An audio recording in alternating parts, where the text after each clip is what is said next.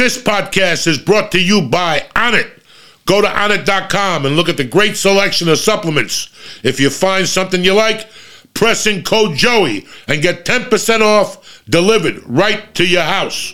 What's happening, you bad motherfuckers? It's Monday, the 20th of February. The joint is brought to you by Manscaped. Listen, if you're still using ball trimmer on your face, listen up, you fucking savages. I love you. Manscaped just announced a brand new beard hedger. The Beard Hedge is cordless. It's waterproof and you can shave anywhere. And it gives you 20 different hair cutting lengths from Mr. Clean to Grizzly Adams to everything in between. Plus, Manscaped is thrown in there specially formulated beard shampoo and conditioner, which I'm going to give to Lee, designed to moisture reduce ingrown hairs and replace natural oils. Impress your lady when you finish off with Manscaped beard oil and beard balm. Forget about it. She's going to fucking kiss you to death. And since Manscaped wants you to have all the tools for the job, they're throwing in a beard brush, a comb, and scissors to make you look tip top Magoo. So do me a favor. I'm going to get you 20% off and free shipping. That's big with code Diaz, D I A Z, at manscaped.com.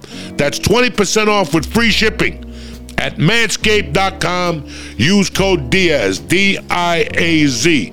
The joint is also brought to you by stamps.com. Listen. Get ahead of the competition by using stamps.com. Stamps.com lets you print your own postage and shipping labels right from your home or office. If it's ready to go in minutes, you understand me? I've been with stamps.com for over 10 years. My wife still uses them. Tremendous. With stamps, you can easily schedule pickup and compare carriers and weights with a click of the, click of the button. Print postage, whatever you do business, all you need is a computer and a printer. Stamps.com even sends you a free scale, so you'll have everything you need to get the party started. Set up your small business, large business for success when you get started with Stamps.com. Today, Monday, sign up with promo code Joey for a special offer that includes a four week trial, free postage, and free digital scale. No long term commitments or contracts. Just go to stamps.com, click the microphone at the top of the page, and enter code Joey, bitches. The joint is also brought to you by one of my personal favorites, Liquid IV. Stay hydrated no matter what's going on. Liquid IV is very easy to use. One stick of Liquid IV hydrates two times faster than water and has five, five essential vitamins. The Concord grape, tremendous. The strawberry, tremendous. The sour apple, tremendous. Oh my God. They got so many flavors you'll lose your mind. They're gluten free, dairy free, soy free. Liquid IV contains three times the electrolytes of traditional sport drinks. So get the party started today. You could grab Liquid IV in bulk nationwide at Costco or Uncle Joey's going to give you 20% off when you go to liquidiv.com and use code Joey at checkout. Again, that's liquidiv.com. Use code Joey at checkout. That's 20% off anything you order when you shop. Better hydration today using promo code Joey at liquidiv.com. Now, without further ado, I'm here with Lee to drop some knowledge on you motherfuckers on a Monday morning.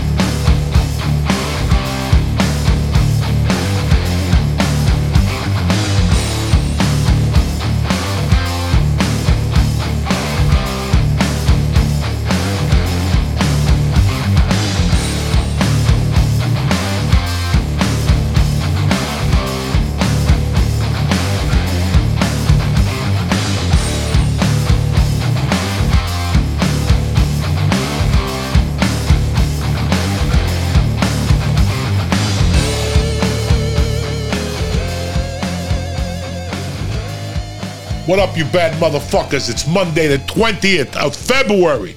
Uncle Joey here with my main man, Lee Syatt. What up? Celebrating my 60th fucking birthday. It was phenomenal. We ate mushrooms. We went bowling. we fucking went to Carvel. We did it all. You understand me? We did it all. Lee is basically recovering. He had to come over and drink a liquid IV Oh, this that morning. liquid IV, that saved me. They sell them at Target now. What's oh. that? They have them at Target. Oh yeah, they have them at Target, but I got them cheaper. Oh, I know. Well, if you go to liquidiv.com, forget about it. I save you 25 fucking percent, Jack. But those things will save your life. When you're stoned, you know, I didn't want to talk about that because Liquid IV is a great company. But if you got one too many bongs in you, or one too many edible in you, or one too many chocolate mushrooms, or just mushrooms altogether, or maybe ate some bad ass last night, Liquid IV got you. You understand me? Maybe me? all of the above. All of the above. You wake up with that pubic dry mouth. You spit the hairs out. You pop in a fucking pina colada liquid IV, 16 ounces of water. Who the fuck is better than you? You understand me? But no, it was great. We had a. It's been a fucking wild ride because last week I wasn't sad about it. It was just a number to me. But it really is like a fucking major thing. Like, yeah. 60 like it's like and the funny thing is guys where did it go You said something funny, and I was thinking about it. You said like you felt like you were in your twenties still. Like it- like I think about. I don't feel any different than I did when I was eighteen. You know listen man. I feel fine. you you wake up in the morning feeling pretty fucking good. I have bad days and i got good days. You know tomorrow is going to be a bad day because i went to two jujitsus oh. and two lifts in four days. That's not what i should be doing. So the next two days i'm going to be fucking hurting. When we were younger you know i could run all fucking day seven days a week and not even have maybe get a splinter from jumping a fence or something like that. You know, I mean those differences. Right. What about mentally though? Like I don't feel any different mentally. Well, you're fucking thirty. You shouldn't be dead there. I don't know. I still feel like like if you told me I was eighteen, Even if I'd you, you. even if you're fucking retarded, I give you one of these edibles. You're gonna feel good about yourself within three or four minutes. You know, it's a no fucking brain. I mean, but no, all. I feel better now than I did in my forties because I was waking up on cocaine. Right. That's a horrible, horrible feeling in the morning to wake up and your body feels like you get little fucking electrical shocks and shit. You know, liquid IV couldn't help that shit. No. Not the electrical shocks. Liquid IV can do a lot, but But man, no. You know, now I've been really taking care of myself. yeah. You know, when you go on the road, guys, and I, and I, and I don't think about it then. You don't think about it while you're doing it. But I'm going to give you a short fucking. You do. There was a time when we did the morning podcast.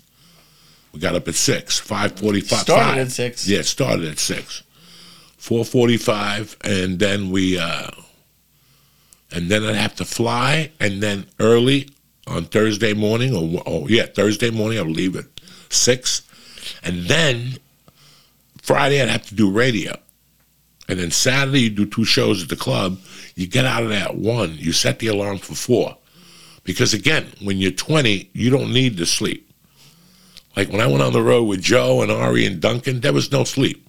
We'd finish the two shows and hang out in the hotel lobby till because why sleep? It's four hours. Why sleep? What a waste of time. Well, when you get older, you need those 4 You're like, I'll fucking take hours. those four hours. And even those four hours, you know, this is why I can't stand connecting flights in the morning. I don't mind taking a connecting flight out. But in, when you're coming back, you just worked five days. You, you're walking on fucking, you know, and I still remember two distinct airports. Number one is Chicago.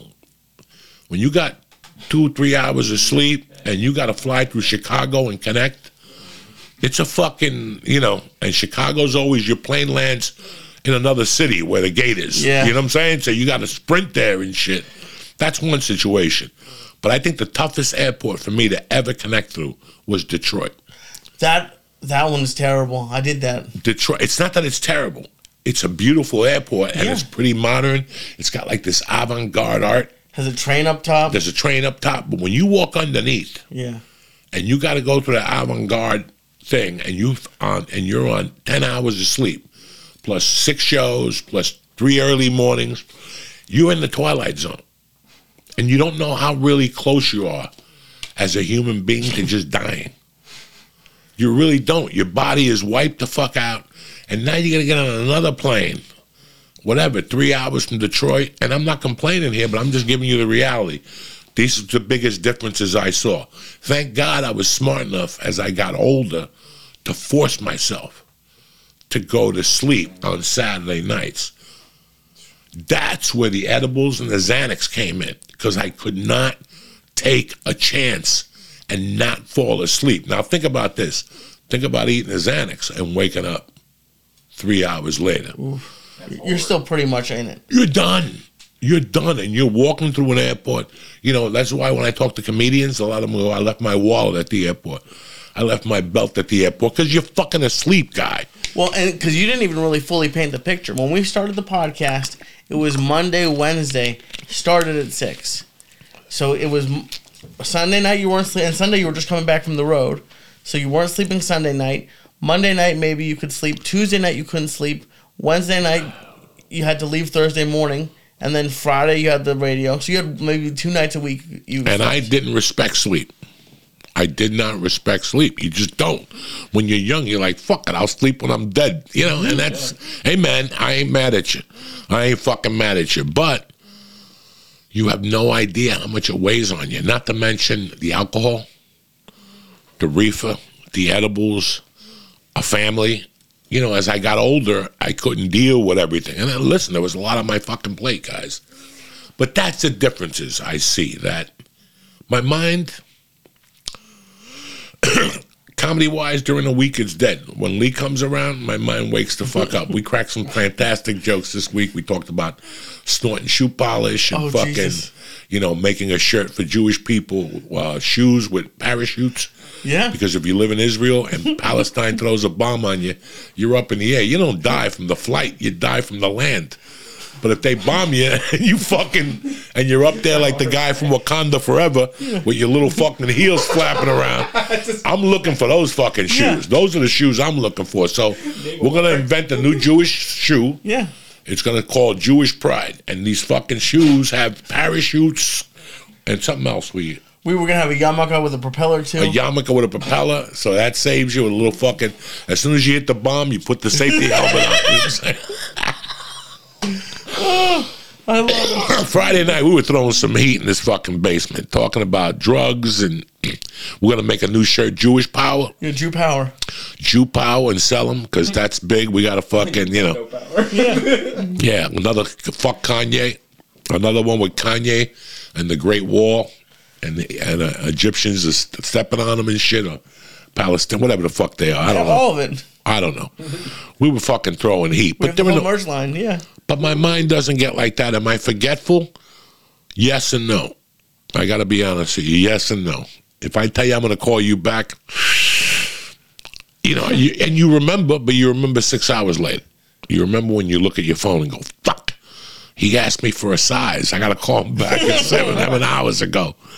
That kind of shit. But no, I'm tired. You know, my knees. Listen, man, when I, I've accepted, you accept it after a while. You have to do the math in your head. Oh, my knee feels weird. It's a 50 year old knee. 50 fucking years old. What do you think it's supposed to feel like when you were 8 mm-hmm. No, it's, it's so I I understand all those functions. Right, but then on the other, like like you're saying, you're taking taking better care of yourself. Like you're a lot wiser now. I'm not calling you, but you know, you you're better prepared. You can like you can do different things that you couldn't do at 30 or 40. No. Listen, man, you lose little, things, but you work with, with what you got. You know, I was very discouraged from even going to jiu-jitsu. And the most motivational jiu-jitsu guy, I looked at him, and it's John Jock. He's missing fingers from birth. And he didn't quit. He went in there and said, I got to make it work for me. And that's very impressive. So, uh, did anybody see the last Rambo? Uh-huh. It's very violent. The last Rambo he made, it was the end of the Rambo series, and it was very violent. And when you watch that movie, you see a, a gentleman that's old, so he knows he can't hand to hand combat you. He knows he's going to get beat up, so he has to outwit you with his mind. He put grenades and he put the doors one one. You know, he put music for him and he shot arrows. He kept everybody at his distance, but he worked from his strengths. And that's what you could do. But that's what you could do throughout your whole life because we're not all 100%. So why not look at your weaknesses, accept them, and go, okay, my strengths have to overpower my weaknesses. I'm still going to work on my weaknesses, but I got this strength. Let's work with what we have. I was thinking about this on the drive up yesterday because my cousin called me and he, he's he's moving back from LA to, to the East Coast, and I was thinking about it because I hate like when you have like a decision like that to make. Like, should I move back? Should I switch switch jobs? Should I break up with somebody? Should I like a like a life decision like that? I don't. I, it freaks me out, and I don't know. I don't know how to make that pick and like look at my weaknesses and my strengths. Like, and I was thinking about like your birthday. You must look back at like decisions you've made throughout your life. Like how like and you don't seem to have that problem making decisions. because I made a lot of bad ones. when you've been making bad decisions all your life, eventually you hang in there, you start making good ones. You know? We all make bad fucking decisions. And the younger we are, we make the worst decisions. We make the worst ones we don't know. But, you know, the one thing I read when I reread the book that I mm-hmm. wrote with Erica, I read about how many times I started and it was it got me a little bummed out. You know, I would start over, like I would pick up my thing and move across town and start with a a clean slate. Why would that bum you out? It never really bummed me out that much because I would fuck up. So I was forced to learn how to pick up the pieces all my life. You know, when you keep fucking up, it's like a fucking nightmare. And after a while, you're like, I can't do this no more. It's not that you get wiser or smarter. You're like, I cannot keep doing this anymore. I can't keep dropping my phone. I can't keep going back to this fucking girl. It's just ruining my life. You just pick yourself up. And the more you do that, you start getting confidence in your decisions. And all your decisions now, you know, it's like when we talk about comedy. I, I love comparing comedy to life because we've always said that there's great joke writers. And I, I bet you it happens with music, you know, musicians, especially writers. You, what are we talking about here? About uh, deci- making decisions. you let me see what the fuck when you go up on stage you have these jokes that you write and sometimes you go up there I was, I was talking to one of the guys from patreon and he said he went to do a show but they were all yuppies and he opted out. You lost. You lost because you judged the audience. And when you're a young comic, you go up on stage and you have this joke you want to do, and it's fucking dirty, and you want to rock their world. But then you look over and you see a fucking grandpa Right. with white hair and white, and his and his wife's got white hair, and they're drinking water, and you're like, you know what? I'm gonna crack this joke, but I'm gonna crack it scared. It's like when you throw a rock and you duck. You could throw a rock two ways. You could throw when you watch those Palestinians throw rocks. they don't throw rocks scared.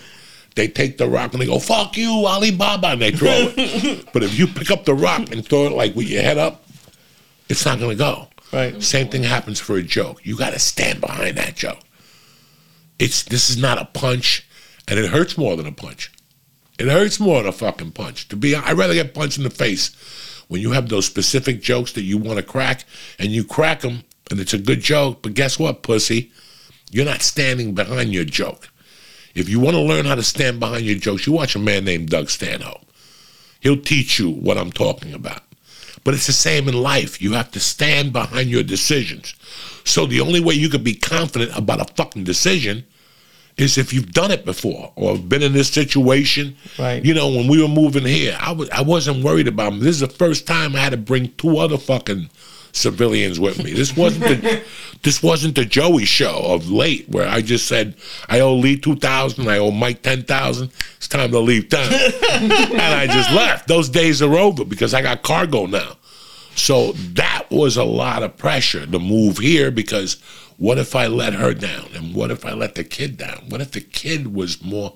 But I'm like, this is Jersey. And I have faith in the neighborhood pro. And it's not the neighborhoods that I grew up in, but that community is still in there. So I made a good choice. Was it a good choice for me? Do I feel the same way I did in LA? No, I've had a, I've struggled here the last two and a half years, but I'm getting better. I, I struggled mentally because decisions.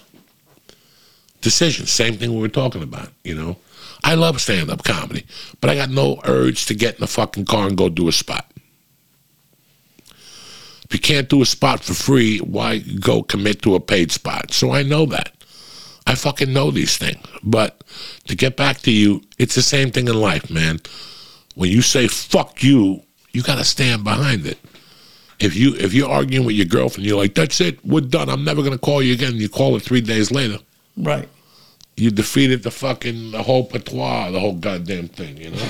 And but that like that's the hard part for me is like, st- like when I think of st- what stand by your decision means, it's like you're like, okay, this is like this is it, and this is why I'm doing it. But my brain, once I make a decision, my brain will come up and, And start like, fucking with you. well, what about this way? And yeah, it's like then it's time to w- read the Stephen Ketting book again Oh, about the- the war of art Yeah. or the art of war, whatever, not the Sun Tzu one. right, because it's that. It's getting that stupid. Listen, the reason why I was struggling, I would struggle the last couple months is because there were days I could go to jujitsu and I wouldn't.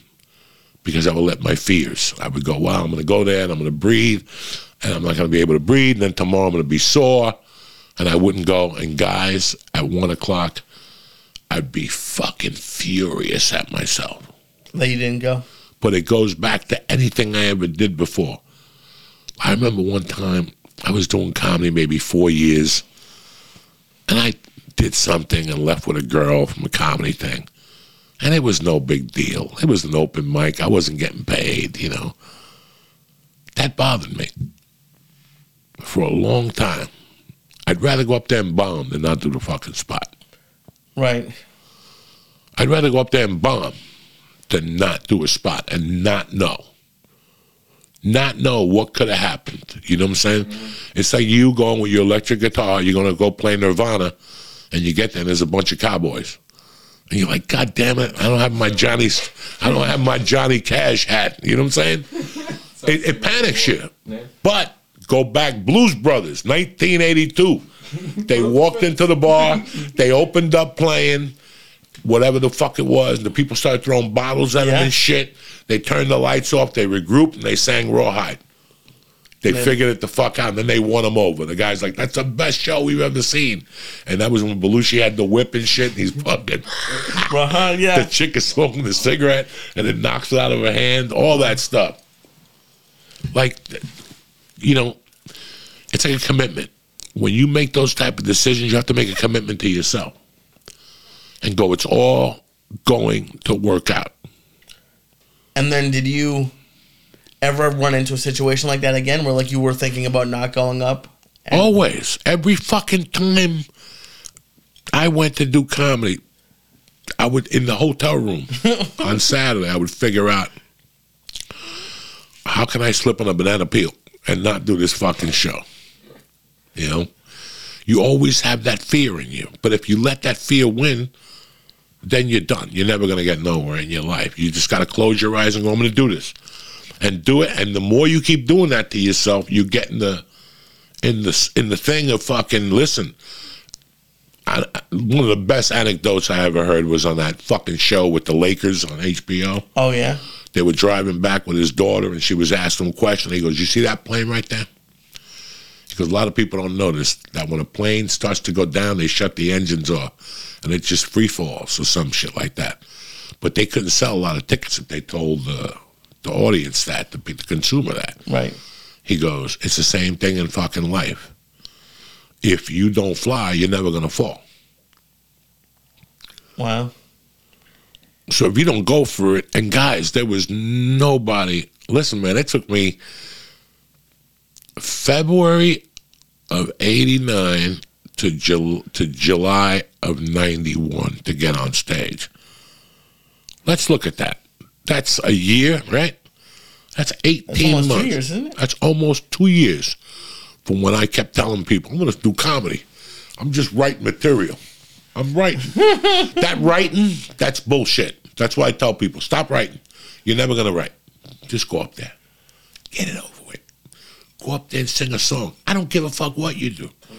Go up there and tell a story. They're going to boo you anyway, but I want you to get it out of the way. And I want you to realize that even with all the boos, you've never done anything like this in your life. Right. even with all the boos in the room, you're never gonna feel like this in all your life. I give you ten blowjobs and put a firecracker in your asshole. You're never gonna feel like this. The feeling you're gonna get from doing that stand up and bombing is better than any feeling you've had. You might be a little creeped out, but it's like getting smacked in the face for the first time. You walk away and go, "What the fuck was that? Did I just allow that to happen? I'm going back tomorrow night." It's the same fucking thing. and it like especially with open mics if you like people usually if you just say it's my first time like as crazy as open micers can be They love it. they're you. very we're very supportive at least for the beginning eventually if you're bad we'll make fun of you but the first couple of times it's like and i i tell this story every time someone is not sure about an open mic i did open mics at the library on sunset and there was a legit homeless guy with bags like not just a guy living in his car, like a legit homeless guy who would do it before me and did better than I would. He would he was funnier than I was. like homeless people do open mics. You can do an open mic. Bro, open mics are a slash between mental health. like if you check bracelets at an open mic, you'll catch one guy that just got out of the insane asylum. Oh yeah. like that afternoon or the day before, or a halfway house. And I listen, man, it's the first step to get healthy. Listen, there's a lot of people who go up on stage and say some crazy shit. Yeah. But eventually they don't see that people react to it and they start coming around. They start coming around because they know they're not winning this war. And there's guys that just show up on Mondays. I love those guys. They don't want nothing out of life. They don't want nothing. You talk to them afterward and they're like, fuck you. I'm going back to my job. I work at Subway. I'm having a great life. And you're like, okay. But and but they show up every Monday. They don't want to go on the road. They don't want to be a big deal. And it's great to see those lunatics. They come in with a handcuff on. You know, they all come in a little crazy, but you know, it, it means something. I went to jiu-jitsu today. I could tell there was a brand new kid in there. And he had to be 100 pounds overweight. And he was running. And I'm like, look at this guy in the middle of the circle because you can't run. I run in the middle. I'm not fast enough. So I run in the middle. I just Yeah. do a light jog. And I'm like, it takes a lot of courage for this guy. And after class, I went up to him and I go, bro, keep coming back. Don't let this, you'll be, you're going to melt through that fucking fat in a month or two. Just keep coming back. And I love it. I love when somebody, you're right. When somebody comes in and they go up on stage, I'll do, for the first time, I'll go out of my way to make that first. And, because when I got on stage the first time, a lot of motherfuckers went out of their way for me, dog. A lot of motherfuckers were like, hey, man, thank you for coming down. Hey, man, keep coming back. One guy told me, he goes, you sucked on stage, but your fucking stage presence was brilliant. Keep coming back. Hey, man, fuck yeah, I'm going to come back. Don't worry about it. I just got to figure out how to get rid of this fucking noose around my neck, my ex-wife. but I'm coming back. Don't worry about it. And that's the thing. You have to look at everything. Listen, guys, you're not going to like everything. You're not going to like everything you try. There's no way. You might go to El Nido and go, I don't like the steak, Joey. That's fine, but you like the steak from somewhere, you know, whatever. You might try hockey, but that's okay. Give it a fair chance. And if not, my daughter quit wrestling. It upset me for two minutes because when she came to me, she came to me proper. She came to me and gave me an explanation. She goes, "You know, I go to jujitsu, and you go, you know, I don't miss a class, but Dad, didn't like it." She goes, "The boys were a little rougher on me, and I didn't know what to do." She goes, "If I would have known what to do, I would have wrestled them." So I saw the jiu-jitsu coach. I saw the wrestling coach at jiu-jitsu Friday, and he goes, "So your daughter didn't come back?" I go, "You know why they do a core class here at jiu-jitsu? Because it's not, it's not, uh, Intimidating. you know, you don't roll. You just drill. You just drill. You learn the move. You drill it ten times, and you. And let me tell you something. The first five of those classes that you go over there at Alice, you're gonna be sweating during those drills. You're gonna go, "What the fuck?" And that's gonna make you come back. And, and then they don't. If you don't want to roll, don't roll. We just want you to learn the system correctly, so you get confidence. Mercy didn't have confidence.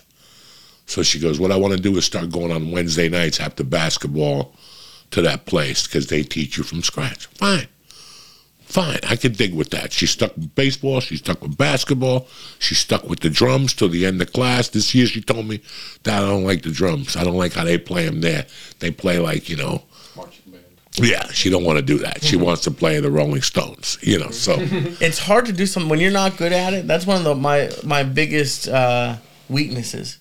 Is if I'm not good at something, I'm. I, it's very hard for me to try to do it. yeah. But let's take it back to the conversation. Nobody drives to an open mic in a Lamborghini.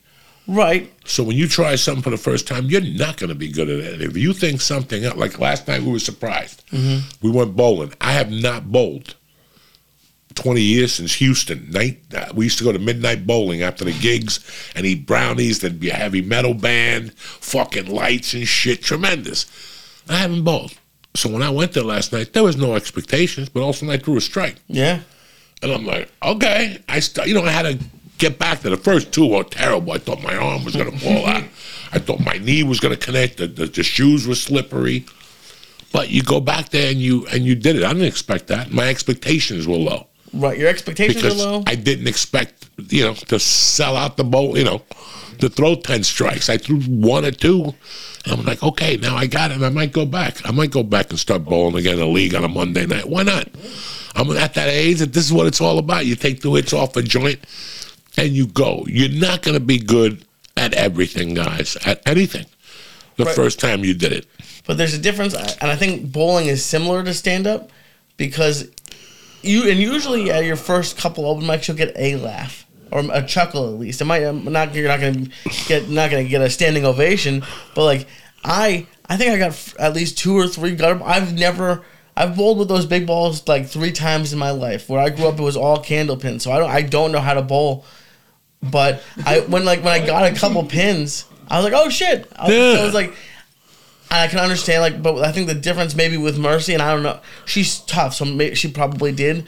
But like, if you're getting like, not beat up, but if you're getting constantly pinned in in wrestling and not seeing any improvement, I could see her being like, Yeah. You know, and she didn't, I don't think, she just wanted to learn the fundamentals. And they taught him real quick. And like, she went to two practice, like, you're wrestling on Saturday. She's like, no, I'm not. oh, in like a match, Yeah. oh Jesus, yeah, She's like, no. No, she wanted to learn the basics. She's, I'm the same way. I'm the same fucking way. I don't want to go in there until I learn shit. That's why I took a stand up comedy class for $31 in Boulder. And then when I got a little into it, when I came here two years later, I took another eight week class because I don't know everything. Nobody knows everything. I feel better. Like when I lift weights, you know what? 20 years ago, I go into a gym, I didn't give a fuck. Now, I don't want to lift by myself. I'll pay you, Mike, just to watch my form. Because I don't want to get hurt and then I can't do anything. so I'd rather give you the half a yard and we lift together and you just watch my form and tell me, Joe, you're not doing that. Joey, Joey, put that weight down, Joey. You know, my fucking, put that down. You, I want you back here on Wednesday. You follow me? There's a lot of things I'll do at my age now that I could do by myself. But there's a couple things like lifting and all that. Jiu-jitsu, there's a lot of the people in the room. So they'll, they, jiu-jitsu, I hear it all the time. Joey, breathe. oh really? One of the old guys from the other side will go, Joey, I see your face. You're getting red. Breathe, you fuck. But, you know, when I went into for jiu-jitsu, I didn't fucking... I was like, what the fuck? The first time I did a hip escape, I thought my world was going to end. And then they wanted you to do 30 yards of them. And I remember getting up going, I'm going to fucking die. Remember that kettlebell class we used to go to? Yeah. I thought we were going to fucking die in that class. That was not a good kettlebell class with that knucklehead. But but then we went to the Irish dude Yeah, in the the- Bronx, and he was the real deal Holyfield. You went in there, you knocked it out in 20 minutes, and you went home. And he taught it the right way. He taught you from fucking scratch. He did the, remember, he'd make you bend over and teach you.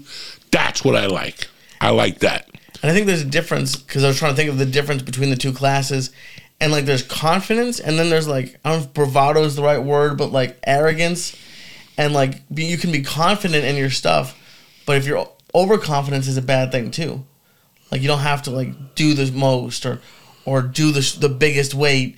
Like we didn't like Irish didn't care what weight we were using. No. He just wanted you to show up and do it by the time. Remember, he would time you. He put the Your form the form. He put the fucking workout on the board for you and shit. You did it on your own. There were other people in there, and he was in there, and he would watch. He'd put me in the corner with the chubby fucks. There was Yep, one guy there that was fucking strong. The guy with the beard. There was some strong motherfucker. It was a Yeah. strength gym. It wasn't like a, you know, let's let's drink a smoothie. It was a fucking high pull fucking B, T- TRX Yeah. and kettlebells. But to get back to you, listen, man, we're not good at it. Mike, when you came here and we did the videos, you figured it out. You didn't take a video editing class or a fucking, you didn't go to NYU or nothing like that. We figure it out. First couple weeks is a little scary, like anything else in life.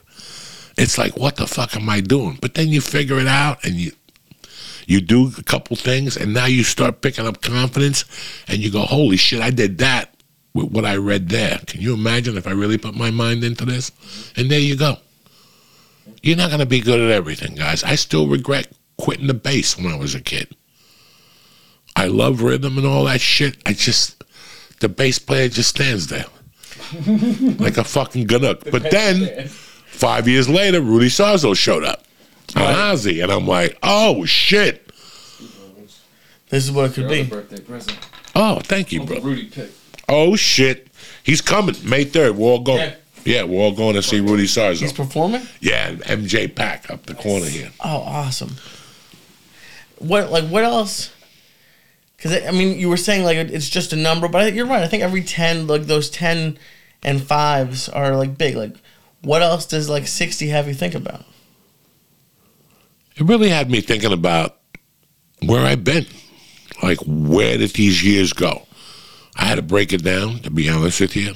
I broke it down into 44 years without my mother. Fuck. All right, I broke it down into that.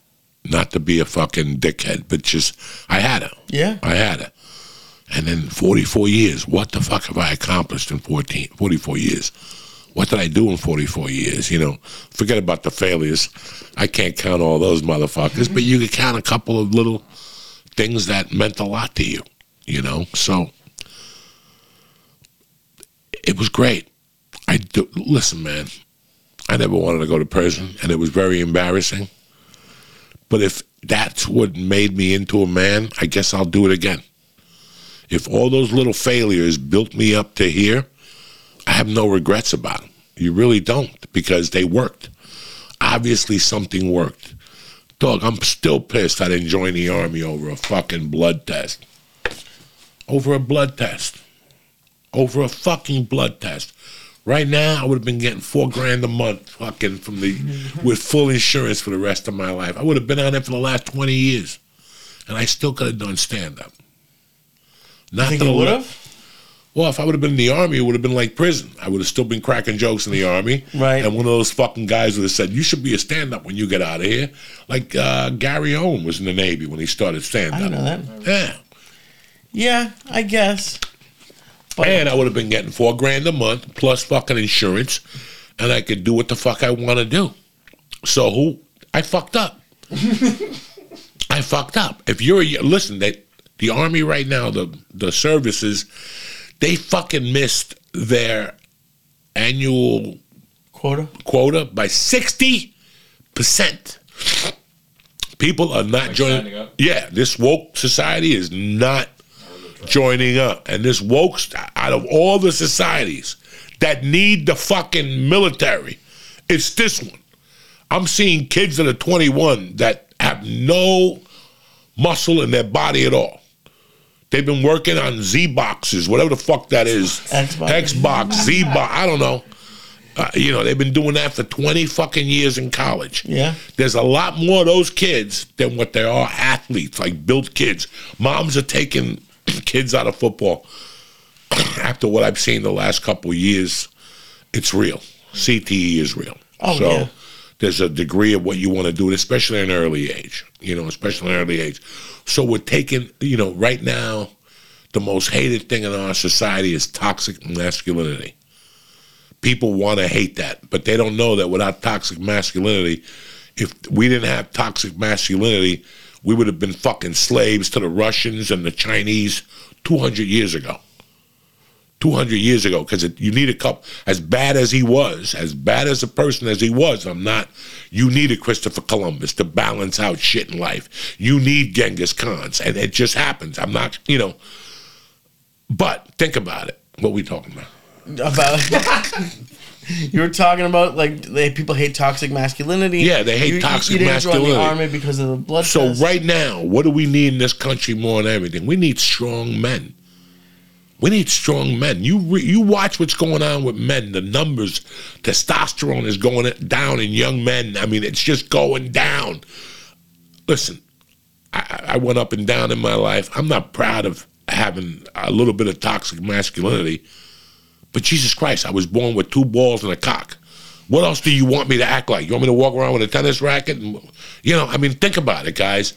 God blessed us with two balls and a fucking cock. And on the other side, he made women that are fucking beautiful objects. Beautiful objects for what they are. You know, there's some people, I'm not saying men have to throw men out the window to survive, but sometimes you need some men to lead other men. Some people are fucking lost in life. I was lost for a long time. All these old people that I dropped their names growing up, they would fucking influence me. They influenced me with a word or an action or something to that effect. But right now, for you not to join the army, the way the world is going, if you're a real fucking American, are you fucking retarded? Are you fucking an idiot? The army needs young men more. And listen, the young men need the army more than they've ever fucking needed. Because I don't know if you checked, man. Shit's getting rough out there. yeah, Shit's getting rough and competitive. They're talking about why are kids going to college. Bro, we're, we're in a fucking standstill right now. You know, you're going to drop 300000 for a college education and be on a job search for two years of your life. Nobody's going to learn the trades. The Army needs fucking savages more than ever now. You could write your own ticket. You could pay for college. You could do so much. So who gives a fuck that you give yourself for 20 years? You're going to give yourself to some bullshit anyway. You're to give yourself to some fucking company that don't give a fuck about you anyway.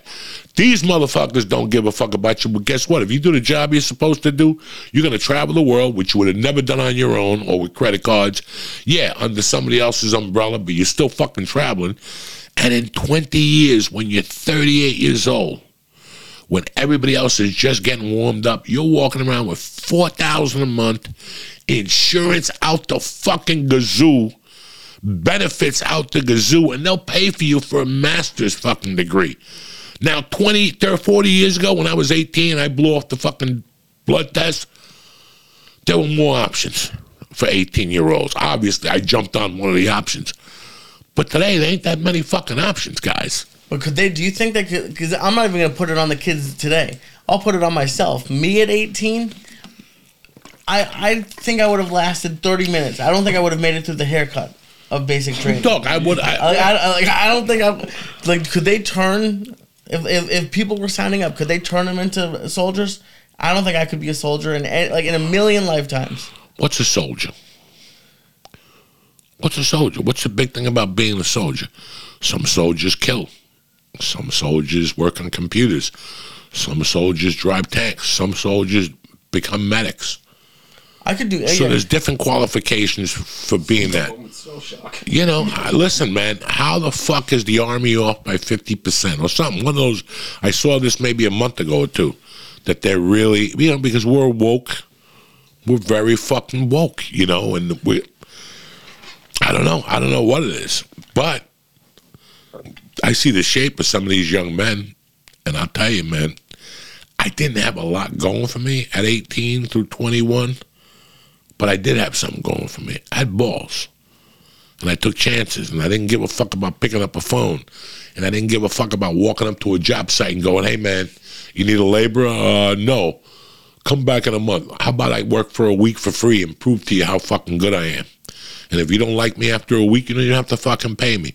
You think people do that today? No, yeah. So like you, I think you could have been molded. I guess I don't know if that's the right word, but you know, I think they could have made you into a soldier. Absolutely, Absolutely, because I always wanted to shoot somebody. so it would have been easy. Yeah. That's the only it would have been easier for me to become a soldier because now I could shoot people with 200 other white dudes. I'm in. I'm in. We're all going to shoot you at once with little helmets on and shit. Fuck yeah. You know, I would have learned to jump out of helicopter. I mean, listen, man. Uh, You go up there and you think about it. You're sitting there with eight of the guys. Guess guess what? The biggest guy with all the muscles and veins, he's more scared than you are. With all those muscles and veins, he's just as scared as you are. He's talking shit. I can't wait to get up to 8,000 feet. But now when he gets up there, he's trapped. He's fucking trapped. He got to jump. He's been talking shit with those muscles, and here you are just as scared. And it's like anything else. The guy looks at you and goes, one, two, three, and he throws you off or whatever the fuck they do. and I guarantee three oh. seconds into it, you're like, holy shit, I'm happy I got out of fucking New Jersey. Holy shit, I'm happy I got out of Iowa. Fuck them punks. Holy shit, I'm happy I got out of Seattle. Fuck Kurt Cobain and Pearl Jam. I think as soon as the parachute opens, you're Look like, at me. "Fuck, Okay. Yeah. And either you want to do it again, and well, wait a second. Can I talk to you? You mean to tell me I could jump out of a plane, land, and then shoot a motherfucker? Yeah. Okay. Deal. We'll, we'll learn how to jump out of a And you're plane. gonna pay me? and you're gonna pay me. Yeah, eight hundred a fucking year.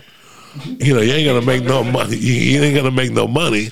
But that's the truth. That that's how you become a soldier. So, Yeah. you know, I, I think that we could. They could have all molded you. Listen, for it's like jujitsu. It's like anything else. Ten people go in, seven people come out, and they depend on those three people rotating. They Are have- you allowed to quit the army once you sign oh, up? I, I think you could come up with something. You're scared of the dark. you know, you, you join the army. you- the dark. you know, they, they allow transgenders now, right? They allow transgenders. They allow gays in the military. They allow everything in the military. And what the fuck are you doing at home with two balls and a dick between your legs, watching TV, thinking about going to technical college, lying to yourself? lying to yourself. Who didn't lie to myself? I lied to myself. Kyle. I'm gonna be a, I'm gonna be a chef. I'm gonna be a painter. I'm gonna be this. I'm gonna be that. Look, I ended up a fucking shithead comic. So obviously, so yeah, what the fuck, guys? Go for broke. I mean, I, I would join the army today if I could.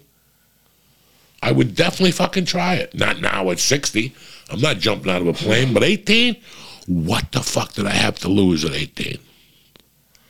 What the fuck do any of you motherfuckers have to lose at 18, 19, or 20? Nothing.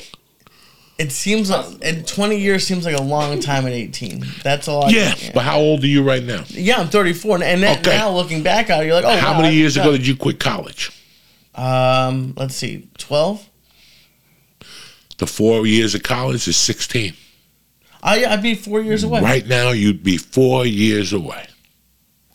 And they probably got a program that they'll let you out in 38. You take 10% less, and then you go to fucking one of those international countries and work security because they're going to give you another 300000 a year, plus the pension you're fucking getting. Because I've heard all these people that, that are taking pre, they're getting out of there with 38, 37 years now because they take a pay in their pension, but they go get another job for three hundred thousand a year working security in Iraq, fucking Iran, whatever, fucking, Yeah. uh, you know. So there's so many opportunities for you. So think about it. What you did, I'm not, dog. I'm No. not. I'm, not, I'm just No. telling you for the guy at home that's sitting there scratching his head, going, "I, I listened to two thousand podcasts, and I'm still not funny." Well, you know what? I don't know what to tell you. It's not going to work out like that. You got to get on stage and make it work for you. I've been doing my podcast for 20 years, and I got 12 listeners. Then time to join the army. They got a podcast program in there. They'll rock your fucking world in the army. You know. That's just me here, guys, talking. I know that's what I would do in today's world if I didn't have a high school diploma, if I was struggling, if I was just going to go out in the workplace to make the small 15 an hour and struggle the rest of my life.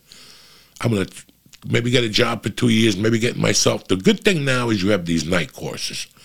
You can take computer courses online. I don't know how expensive that is. They dude, they have stuff like Harvard, like like Ivy League schools put not the not, not the entire uh, school, but they'll have classes on there for free. I'm you thinking can do a lot. for free. Yeah, you just don't get like. You don't get credit, but you can do the class. What kind of classes? Uh, I saw some coding ones. They I, like I, I don't I didn't even really look fully into it. I'm sure they have history and they have there's stuff you can find ever and and even on top of that, like I looked at I I, I took a a commercial acting class. I've never taken like an actual acting class. I've never taken like a I, I didn't take a stand up class, but I, I've never even taken like storytelling. And you can take stuff. I don't know how good they are, but if you if you learn one or two things for a couple hundred bucks, You know, it's funny when you take those classes. People, I get a lot of emails from people. Hey, I heard you talk about this guy, and he's teaching a comedy class in Minneapolis or something. I've spoken to a lot of people like that. And listen, man, there was a time, honestly, when I thought those things were a scam. I, I really have to be honest with you guys. But over time, I learned something that everybody has their own definition for the art of stand up comedy.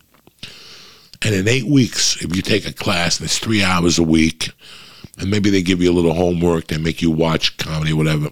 Guess what?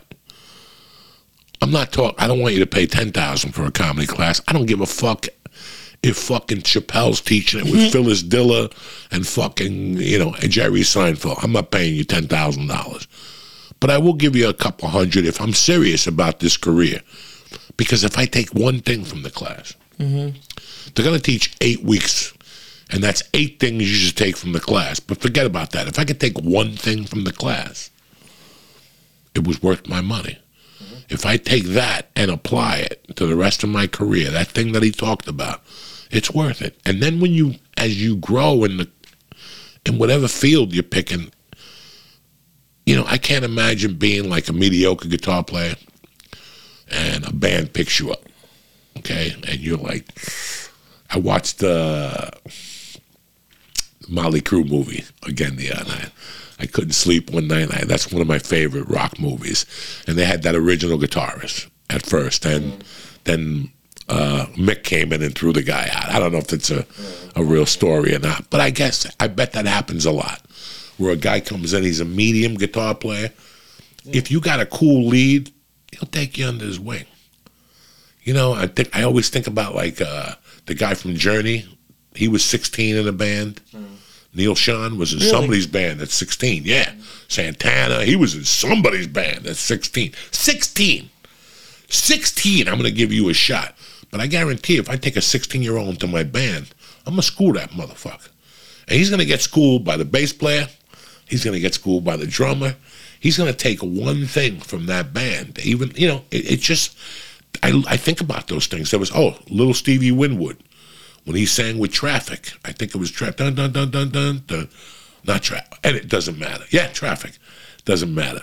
You know, he was 16. Little Stevie Winwood, 15, 14. Stevie Wonder was little Stevie Wonder. You know, when you go into those places, everything gets removed. You're not a kid no more. You're one of me. We're not kids, and I'm not an old man. You gravitated to me because I'm an old man, but we're an equal, and I will take you under my wing. And you know, you see it all the time when you watch old live concert videos. You know, you see guitarists looking at each other and they wink or whatever. You know, take a breather. Mm-hmm. I know you can't play this lead. I'll take it over. that's so funny. Yeah. But like, don't, do you think maybe to take it back to like the army thing, maybe that's why some people aren't signing up for it? Like, there's just there are a lot more options now. Like maybe people who are gonna join the army are doing UFC stuff now. Like there's like like and you but there is something that you could like everyone could find something that like they're passionate about. Listen, the army isn't for everybody, and I wasn't saying it like Well, I know- that. I know ju- that, but I'm just- just saying in today's world that the army's light. It's not a bad idea to join if you're No. young and you have nothing going on. I think this. Listen, I failed at 20 things early on. I wasn't good at any of it, but let's get down to basics here. Eventually, I found it. Mm-hmm. I lucked out. I was one of the very fortunate that I found what I loved, and I pursued it for as long as I could just because you don't join the army or go to college doesn't mean you're going to fail. I never said that. No. I've never said that in my life. You're not going to fail. But I'd rather you be a little bit more prepared. You might, you know, you might start as a roofer, work yourself up to a, a fucking team captain, the head roofer, six years, and now the world's the limit. and I saw that with the car business. I saw people walk in from the car business from working at McDonald's, and they just got a niche for selling. They did it professionally, and they make six figures a year with no high school diploma, and they build on that. Anything could be done, bro. You control your own fucking destiny. If you want to eat dog food, you eat dog food. If you want to eat lobster tails, you eat lobster tails. It's all your decision what the fuck you want to do. I mean, it really is. It's you saying, how much of this shit can I take? and how far like how much you're willing to try because do you think sometimes like if people don't find not i'm not saying everyone's gonna find it but if someone's stuck if someone's listening to or watching this and feels stuck they, are they not trying did they not try enough You fucking start every day. You know, I quit snorting coke in 2007, but I started in 2003. so for four years, that's the last time I'm gonna do blow. I'm gonna go the right way. I'm gonna do, do this. It was just verbal diarrhea, and I knew it. You don't think I knew it? I was saying it. You knew I knew it, guys. But again, we're back to the situation of how many times can you get kicked in the balls? How many times can you end up homeless? How many times can you end up in jail? How many times do you end up doing what's the what's the definition of insanity? Doing something over and over again yeah expecting different results Right there. After the third strike, you're like, I gotta figure it out. And trust me, I've stuck around for nine strikes. Uh-huh. I've stuck around for deep, deep failure. But how long that's what you say to yourself. You know what, man? I can't eat another potato sandwich. It's time for me to get a fucking job and get my life together. You know what? I shouldn't be sleeping in my sister's basement. You know, it's time for me to get a fucking job. You know, uh, yeah, there's tons of rehabs you go to get help. No better rehab than you fucking waking up in a hospital room. You know, Nikki Sixx, OD, died, brought him back, went home and shot up again. And that time passed out, blood came out of his arm. He woke up and he goes, No, I'm going to fucking rehab with the rest of Motley Crue. And they went on to do like two or three great fucking albums after he killed the fucking guy in the guitar. You know, what, whatever the singer from whatever the fucking name is. I get all emotional here. But it's true. It's how long am I going to continue to take this? How long am I going to continue to wake up every morning with no money in my pocket because I spent every dime on cocaine last night? And now I got to tell Terry that the check got lost, that they're going to send me another check. After a while, she's going to go, Joey, how many checks are you going to lose? That's why after a year of dating her, she started going to the gigs with me. And she would take the check from the promoter. Because she's like, these checks don't make it home. right Do you understand me? So how many times it's up to you on how many times you're gonna tolerate this lifestyle before you go, you know what? I'm moving on to the next fucking avenue. She's going, he's going, the dog is going, my mother's going, I'm going for it. That's what motivates that's what got it to me. It wasn't a specific word. It wasn't a specific fucking situation. It was how long can you sleep on this fucking stinky pillow? You know, I used to have a blanket I bought in 1984. I bought it at Walmart for 20 bucks. It was like a tiger. That, that it was the same blanket that I lit the guy on fire, the homeless guy. It was like polyester or something. You could tell those blankets. You're like, man, if somebody smokes a joint, I'm busting into flames. I bought that fucking blanket in 1984. I had that blanket on the road. I had that blanket till 1998. jesus And that was the only blanket I had. And it smelled so bad, guys. you wouldn't wash it I'd wash it once a year. I didn't even know you washed a fucking blanket. I didn't even know where to start. But I remember that that blanket being in the back of my car when I was living in my car. When, before my apartment got towed, my nice little condo. that's when you lost the blanket That's when I lost that blanket. I thought about that blanket a couple nights ago. I still remember going, when am I going to get my life? I still remember sleeping with that blanket on, on Vista, having that blanket over me in the back, in the front of a car with the sunroof up and jerking off. You know how many times I jerked off on that blanket? That's why it smelled. Because there must have been a thousand ghosts in that fucking blanket. It was just a ghost, but it smelled like cum. Cum, sweat, reefer. a little crunchy And I still remember jerking off in that blanket and coming in it and going like, how many times can I come on this blanket? Like this blanket, this tiger should be pregnant by now. how many fucking, like when am I gonna get a new fucking blanket? 98.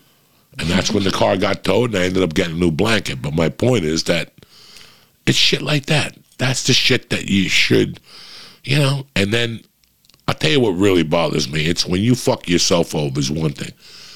But you really got to get your life together when you start carrying over to somebody else's life. And you're fucking over their life. Like when I first met Terry. And we'll get to that situation some other time. You know, because you care about that person. And now you're like, I can't do that to that. Like when I met Terry, I made a decision. I can't carry her over into my problems. She can't handle it. She's not from that school. She doesn't understand that. And I remember a friend of mine came on one day and accused me of robbing his watch. And he fucking woke us up. And I'm like, you come to my house for this shit? He was a good friend of mine. I mean, you come here to him. He didn't like that I had a girlfriend and he didn't. And he didn't like that I was rocking and rolling with comedy and he wasn't. So he to, to like take me down, he came over. I stopped talking to that idiot. He found the watch. Of course. He accused me of it, and then he and then he started worrying. I'm like, dog, I think your watch was missing. Oh, I found it in the toilet. I'm sorry, but you never apologized to me. You fucking loser, motherfucker. He's somewhere in Idaho now, telling people he's a producer. He's still Fuck fucking fuck him.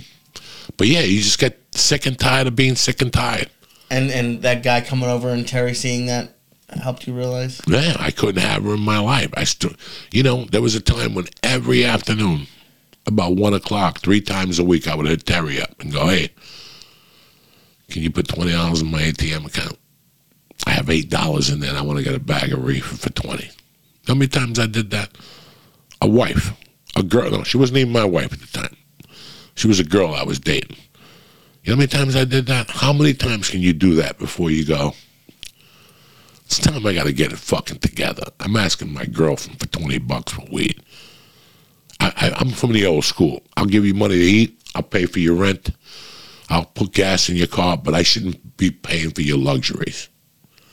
I should never be paying for your luxuries. That's where you come in. If I take the time to cover your rent and, bro, you can eat here, do whatever you want, but I can't start giving you weed, money for cocaine. now you're fucking Yeah. with me now. Now you're bringing me into this. So that's when it becomes a problem, and that's when you got to go. You know what? It's time to fucking strengthen my game, and I got to do something with my fucking life. And what do you think to close it out? Like, what do you think was that final straw, or was did you have a bunch of final straws that like made you switch? A bunch of them. A bunch of them. You know, yeah, I was doing movies and I was doing spots and I was opening up for Rogan, but I wasn't fulfilled because I was doing coke and I just couldn't reach my potential. No, I wasn't fulfilled. I was sick of that. I was sick of being a horrible. I was sick of not having the ability to earn money. Because after a while, I stopped. Like, I, listen, in LA, whenever I got into a bind, I sold an eight ball. I sold a couple eight balls. I knew some guys that were always looking. I'd set them up during the week. Hey, man, you got to try this coke. You know, you know. So I I could always make a living, but then came a decision I couldn't do that no more, Right. and I stopped doing that. I still remember selling a pound of weed to an agent from Acme Agency. He was my theatrical agent, and I'll never forget selling him the pound of weed and leaving there and going, one of the cops going to pull me over. Like that's an undercover cop, but I needed the two hundred dollars. Like I really needed that two hundred fucking dollars, and I just decided I couldn't do all those things no more. That was it. I was getting to a different age. I'm rocking and rolling. I'm, I'm friends with Joe. I'm friends with these other people, and they're gonna see my name in the paper for selling a pound of weed to fucking an agent. I need that in my fucking life. No. Right. Let's scrap it down. Let's start from the scratch. Let's work this a little harder. You know, there was a point I quit stand up. 2009, I quit stand up. For how long? Six months. I just, Wow. I was like, I'm just gonna work when Greg Garcia calls me or one of my friends call me. I'll open up for Joe, but I'll get a job selling cars. And then I failed the drug test. So, so So they brought you back in. then the podcast thing came in. Yeah, no, And, I- and once the podcast world came in, I had a little bit more hope because I could tell my story. And that what what is blowing my mind right now is just like because you think there's gonna be like one rock bottom or one decision, but there, it doesn't sound like there is. It sounds like there's like one decision that gets you this far, and then you have to make another decision, and like it's just like it's a like it's a lot of small ones, which is frustrating. Because you think like I'm I'm so close, maybe. You always are that close. And it's just a decision away. Think about it. You're always that close. It's just a decision away. You're always that close. It's just tightening that one screw. Oh, fuck, I did that. You know, holy shit, I didn't look at it from that perspective. Maybe walking away from it and attacking it back. Like I walked away from jiu jitsu for two years. I just, and I go, if I do this again, this is how I'm going to have to do it. I got to do it like this. I got to do it this way, do it this way. I got to lift weights. I got to eat this way. I got to sleep this way. So it gave me a chance. You never really fail. I, I, I never talked about backing up, looking at something and attacking it from a different direction. But you got to make me a promise that you attack it and go to that direction. People take a break from things to fall back in love with things from time to time. So Yeah. that's basically it, motherfuckers. We gave you a little. Uh, I know it's a holiday today. Not a lot is going on, but Lee came. It's my 60th birthday. Uncle Mike's here. We're making it happen. Show them those fucking shrooms to these fucking savages. oh shit! Look what's back for today. I mean, we ate a bunch of them over the weekend. We went bowling last night, but we're gonna eat some more. I told Mike's like, let's do the podcast Monday. I go, Mike, these ain't gonna last. Get your ass up here. I want you to get a taste of this shit. Silly's chocolate, fucking tremendous, guys. I got a bunch sent to me, so we got a little party going for a few days. And that's it, and that's that, guys. Another fun filled Monday podcast with my man Lee Syatt on my 60th birthday, at least celebrating the birthday. Happy birthday, buddy. Thank you, guys. I love you. Stay black. And I'll see you cocksuckers next Monday, Tip Top Magoo. And now for a word from my motherfucking sponsors. All right, I want to thank you, Savages. Thank you for watching today. I know it's a holiday, and a lot of you motherfuckers are home, so we wanted to make it happen to you. But listen, the joint is brought to you by Liquid IV. One stick of liquid IV hydrates two times faster than water and has five essential, essential vitamins. Use it the first thing in the morning before a workout or on a long flight. I love the Concord grape. That's my all time favorite. I like the strawberry. I like the sour apple. I think it's sour apple, but it's like green apple. It's fucking delicious. They're all good. They're gluten free, dairy free, and soy free. Liquid IV contains three times the electrolytes of traditional sports drinks. Now grab your Liquid IV in bulk nationwide at Costco or get 20% off when you go to liquidiv.com. Use code JOEY at checkout, J O E Y. That's 20% off anything you order when you shop Better Hydration today using promo code JOEY at liquidiv.com. The joint is also brought to you by Stamps.com. Stamps.com lets you print your own postage and shipping labels right from your home or office. It'll be ready to go in minutes. I've been with Stamps for over 10 years, and me and my wife really enjoy them. With Stamps, you can easily schedule and pick up and compare carriers' rates with a click of a button. Print postage whenever you do business all you need is a computer and a printer. Stamps even sends you a free scale, so you have everything you need to get the party started. Now, set your business up for success. I don't care if it's small, I don't care if it's huge. When you get started with stamps.com, that's what you're doing. Sign up with promo code Joey for a special offer that includes a four week trial, free postage, and a free digital scale. No long term commitments or contracts. Just go to stamps.com, click on the microphone at the top of the page, and enter code Joey. Now, another one of my favorites because you motherfuckers are using the ball trimmer on your face. I love it. You sniff that thing and it gives you power. But guess what? Manscaped just announced a brand new beard hedger. It's cordless, it's waterproof, and you can shave fucking anywhere. And it gives you 20 different hair cutting lengths from Mr. Clean to Grizzly Adams. Who's better than you?